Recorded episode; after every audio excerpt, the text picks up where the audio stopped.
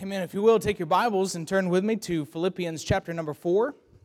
Philippians chapter number four. I was bouncing around a little bit between two messages, and then I remembered that uh, um, brother and sister Kozel had already heard one of them, so I went with the other one.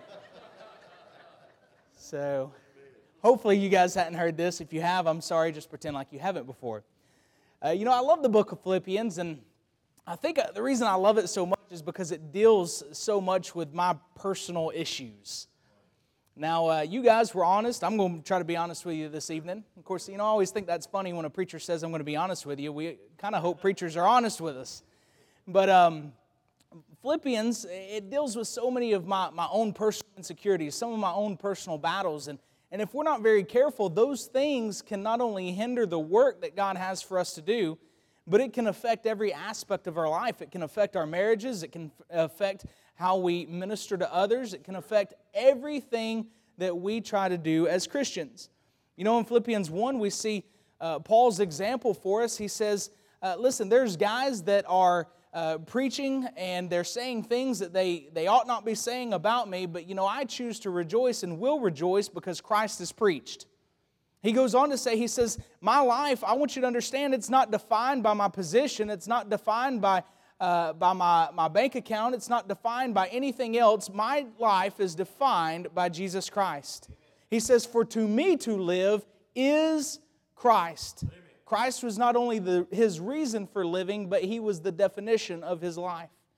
In chapter 2, we see that he encourages us to have the mind of Christ in chapter 2 and verse 5, he says, Let this mind be in you, which was also in Christ Jesus, who being in the form of God thought it not robbery to be equal with God, but made himself of no reputation, and took upon himself the form of a servant, and was made in the likeness of men. And being found in fashion as a man, he humbled himself and became obedient unto death, even the death of the cross. Wherefore, I love that wherefore. God has also highly exalted him and given him a name which is above every name. That at the name of Jesus, every knee should bow of things in heaven and things in earth and things under the earth, and that every tongue should confess that Jesus Christ is Lord to the glory of God the Father. Amen? Amen. Amen. In chapter 3, we see that Paul, eh, of all the, all the apostles, of all the, the men in that time that had a spiritual resume that they could boast on, Paul was one. He said, I was born of the, of, of the tribe of Benjamin. I was a Hebrew of Hebrews. Concerning zeal, I had more than they all. Persecuting the church, I was untouched. I was the, uh, the epitome of the law in the flesh. He said, But I counted all those things but loss for the excellency of Christ. He was saying, Listen, my past does not dictate my future. He goes on to say, I just want to know Jesus so intimately in, in such a intimate manner that I not only have fellowship when things are good, but I have fellowship with Him in His sufferings. You know, unfortunately, we live in a day and age where many Christians don't have a problem having fellowship and a relationship with Jesus Christ as long as they live in a bubble of comfort. But how many Christians would say that they want to know Jesus Christ so intimately that they know him in his sufferings? And that was the Apostle Paul. And then we come to chapter 4, and we're going to begin reading in verse 1. The Bible says, Therefore, my brethren, dearly beloved and longed for, my joy and crown, so stand fast in the Lord, my dearly beloved. You know, I love that first verse right there just because we see Paul pouring out his heart to the church at Philippi. He refers to them as, as, as his dearly beloved and longed for. He, he constantly had the church on his mind, but he not only says that, but he says, My joy and my crown. You know something? I find that very interesting because we, the Apostle Paul in, in 2 Timothy 2, uh, in, in chapter, or 2 Timothy um, uh, chapter 4, he talks about the crown of righteousness that, will, that he'll receive and that we'll all receive. He knew that he would have rewards in eternity. He knew that there, was, uh, that there were rewards for his labor of work. But he tells the church at Philippi if, if, if I didn't have anything to look forward to, you are my joy and you are my crown. Amen. I believe with all of my heart that there's not a preacher alive that preaches the Bible that wouldn't look at the souls of men that have made professions of faith in Jesus Christ, and that would be enough as long as they're in eternity with them. He looks at them and he says, My joy and my crown, my dearly beloved. Verse 2, he says, I beseech Euodias and I beseech Syntyche that they be of the same mind in the Lord. I entreat thee also, true yokefellow, help those women which labored with me in the gospel, with Clement also, and with other my fellow laborers whose names are in the book of life. And then notice verse 4 Rejoice in the Lord. And help me out with that next word, church. Always. And again, I say rejoice. He says, Let your moderation be made known unto all men. The Lord is at hand. Be careful for nothing, but in everything, by prayer and supplication, with thanksgiving, let your requests be made known unto God. And the peace of God, which passeth all understanding, shall keep your hearts and minds through Christ Jesus. Verse 8 Finally, brethren, whatsoever things are true, and whatsoever things are honest, whatsoever things are just, whatsoever things are pure, whatsoever, whatsoever things are lovely, whatsoever things are of a good report, if there be any virtue and there be any praise, think on these things. Those things which ye have both learned and received, and heard and seen in me, do, and the peace of God shall be with you. But I rejoiced in the Lord greatly that it now eh, that now at the last your care of me hath flourished again, wherein you were also careful, but ye lacked opportunity. Not that I speak in respect of want, for I have learned in whatsoever state I am, therewith to be content. I know both how to be abased, and I know how to abound. Everywhere and in all things I am instructed both to be full and to be hungry, both to abound and to suffer need. Verse 13 I can do all things through Christ, which strengtheneth me. You see, I preached a message uh, towards the end of deputation uh, out of this passage, and I called it Lessons from the Road. These were lessons that I had learned as we had traveled and raising our support before going to South Africa. And, um, and then I, I, preached one other time this message uh, the last Sunday that we were in South Africa at Grace Baptist Church. And I preached this very message, only I, cha- I had to change the title to Lessons from the Field. But you know, as I think back on this, these are lessons that we see from God's Word that are things that we need to be reminded of every step of our Christian life. You see, this isn't something that we just learn one time, we move on, and then that's it, we've already got it down. You see, these lessons that we see in God's Word are things that we constantly have to work, uh, work towards. We have to be reminded of, just like we work annually on our marriage, going to the marriage retreat, and we work daily sometimes trying to uh, have a better marriage, we have to daily commit ourselves to renewing our minds and renewing our hearts with a relationship with Jesus Christ. Lesson number one control your thoughts, or your thoughts will control you. Now, here's where I'm going to be real honest with you. I struggle a lot of times controlling my thoughts. Now, I'm going to just let you in on something. Preachers, except for Brother Wayne, preachers are some of the most insecure people you will ever meet. Right. Ladies, guess what? Men are some of the most insecure people that you'll ever meet. Do you know why it is that we desire to be respected so much? It's because we are so insecure, we wonder if anybody even cares about us. We wonder if we have any sort of purpose in life. We wonder if a lot of times if we're meeting your needs. It's because of our insecurities. But Paul tells us, he says, rejoice in the Lord always. And again, I say rejoice. Do you understand that, that does not de- that's not determined by our circumstances? Do you understand that our joy is not dependent upon what we are going through or what we are not going through? He says, Rejoice in the Lord always. That does not dictate time, it does not dictate circumstances. We are to rejoice in the Lord at all times. And then he gives us some things to think on. He says in verse 8, Finally, brethren, whatsoever things are true, and whatsoever things are honest, whatsoever things are just, whatsoever things are pure, whatsoever things are lovely, whatsoever things are of a good report, if there be any virtue, think on these things. So if we do not control our thoughts, then whenever we face hardship, whenever we face criticism, whenever things are not going our way, if we choose to focus on that, then we're not focusing on this. And it will begin to eat our lunch. It'll begin to control us. There was a young man, um, the, the very first uh, day that uh, Brother and Sister Kozel got to South Africa, they attended a, uh, a prayer meeting for a young man in, in Brother Jeremy's ministry. His name is Awonke.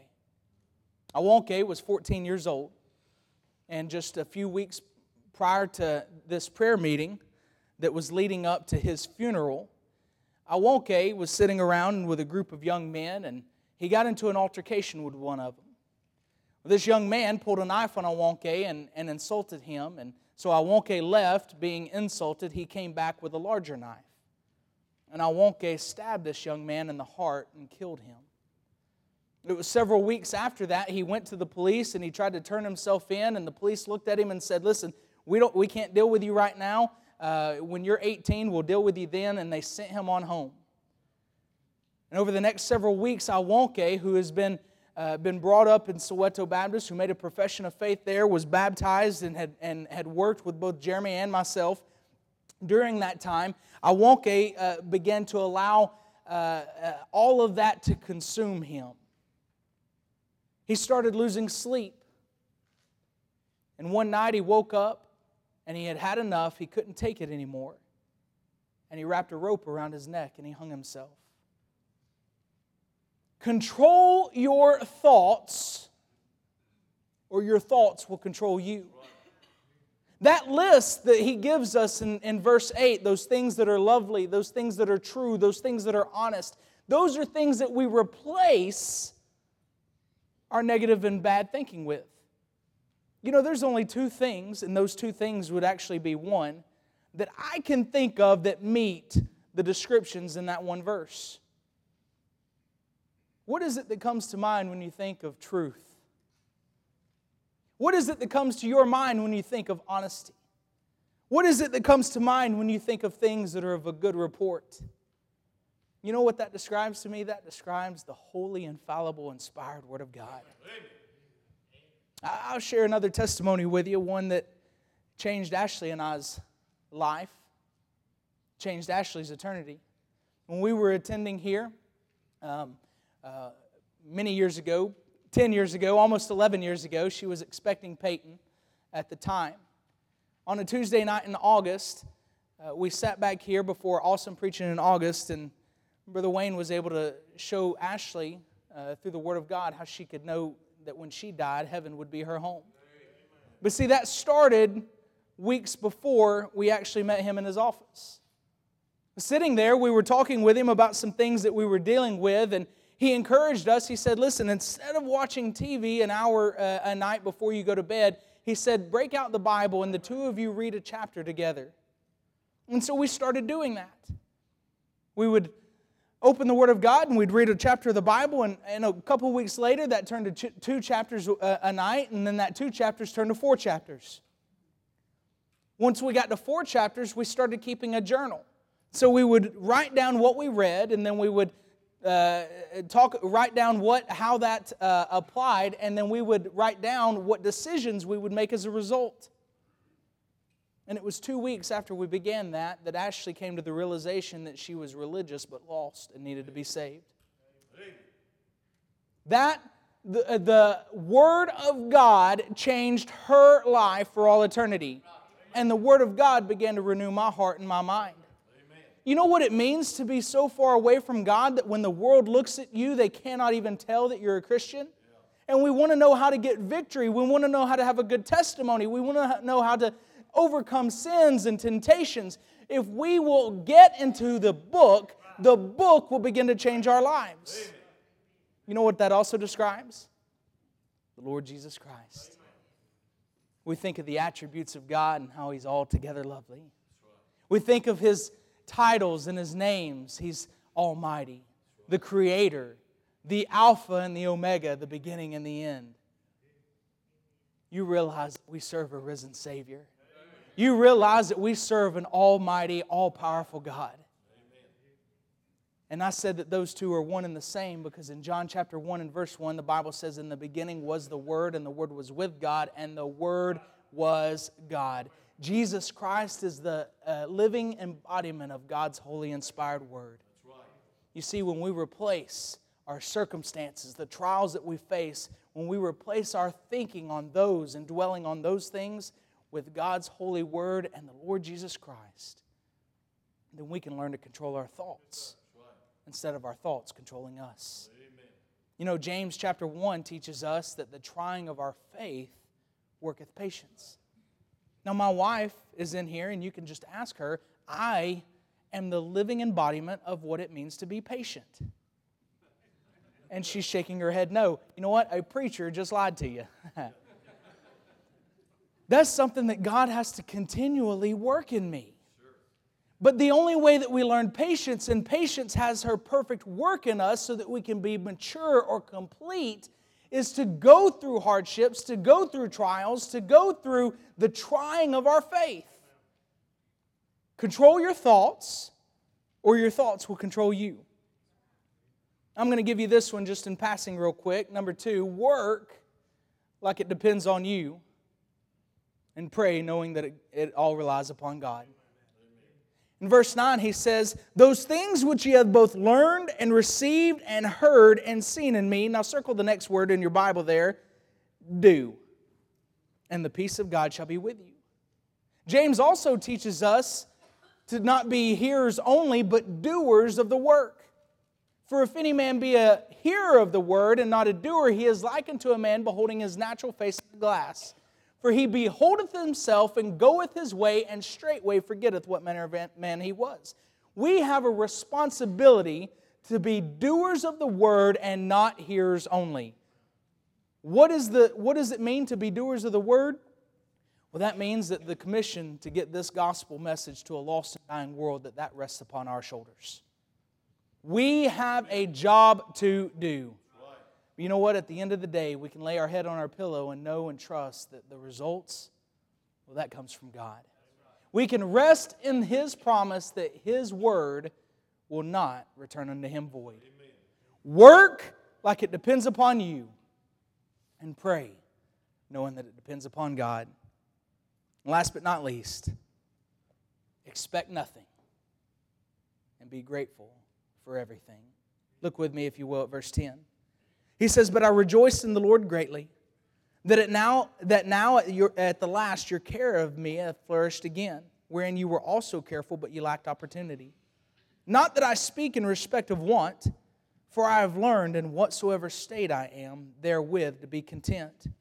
I know both how to be abased, and I know how to abound. Everywhere and in all things I am instructed both to be full and to be hungry, both to abound and to suffer need. I can do all things through Christ, which strengtheneth me. You know, unfortunately, we live in a time where everybody expects something for nothing. As a matter of fact, you'll hear people say, Well, I deserve, and then you fill in the blank. Since we're being honest with ourselves this evening, can I just go ahead and tell you what we do deserve? We deserve eternal separation in a damnable, damnable place called hell for all eternity, being consumed by the flames that God had created for the devil and his angels. That's what we deserve. But because of His grace, because of His mercy toward us, we do not get that which we do deserve. You realize that every breath that we take, that's a gift from the God of heaven. Amen. Expect nothing and be grateful for everything. Expect nothing and be grateful for everything. He says, not that I'm speaking in respect of want. Paul's saying, listen, this isn't because I'm I, I need something from you. Uh, it's not because there's something that I'm missing and you have an opportunity to fulfill that. He said, that's not the reason I'm telling you this. He said, I have learned, I've learned how to live when it's when it's uh, when it's uh, longhorn steak and, and mashed potatoes. But you know what? I also know how to live when it's 11 cent ramen noodles. He said, I know how to live when things are going my way and when things are not going my way. I know how to live when I'm standing before kings preaching the gospel, and I know how to live when I'm sitting in a jail cell writing epistles to the church. He said, I have learned this that my contentment, that my joy, that my strength does not come from my circumstances, it does not come from my position, it does not come from the world. My joy, my contentment, my strength comes from the Lord Jesus Christ. You know, there's so many people out there that are, they've just gone through so much more than I could ever imagine. I think of I think of the guys in China who are back in the States right now because the police are looking for them. And all they want to do is be able to get back there so that they can preach the gospel. I can't imagine. We look at these visa situations and uh, we may not get our visas or whatever, but at least I don't have the cops beating down my door trying to arrest me. You know, I think of Job. Uh, this man who lost everything. He lost his family, he lost his health, he lost his wealth, he lost absolutely everything. And at the end of the day, he said, The Lord giveth and the Lord taketh away. Blessed be the name of the Lord. You know, I want to leave you with this question tonight. If tomorrow we woke up and we lost everything, but we had Jesus, would he be enough? Would Jesus Christ be sufficient? Expect nothing. Oh, but be grateful for absolutely everything that He's bestowed upon our lives. He says, I've learned in whatsoever state I am, therewith to be content. You want to know how, know how to have joy in your life? Be content with Jesus Christ. You want to know how to have strength during hard, hard, hardships and hard days? Learn to be content in Jesus Christ. Control your thoughts, or your thoughts will control you. Work like it depends upon you, and pray knowing that it all depends upon God. And then expect nothing, and give God praise for absolutely everything. If Jesus was all you had, would Jesus be enough? Let's pray. Father, we love you. Lord, we thank you so much for this opportunity. Lord, so much for this church and what they mean to us. God, we thank you so much for the ministry of Whitfield Baptist and the faithfulness of Brother Wayne, his consistency throughout the years. Lord, there's a lot of men that would have already quit and thrown in the towel many times over, but I thank you for a man that has stayed faithful and set a good example and a testimony for others to follow. Lord, I pray, God, that you would continue to use this ministry to see many more souls reached in this community and many more preachers raised up and sent across the world with the gospel of Jesus Christ. God, I pray, Lord, that you'd help us to learn these lessons. Lord, help us not to be so consumed with self that we get our eyes fixed upon us and we lose our focus of Jesus Christ. Lord, help us to learn true contentment, contentment in you. We love you and ask all these things in Jesus' name.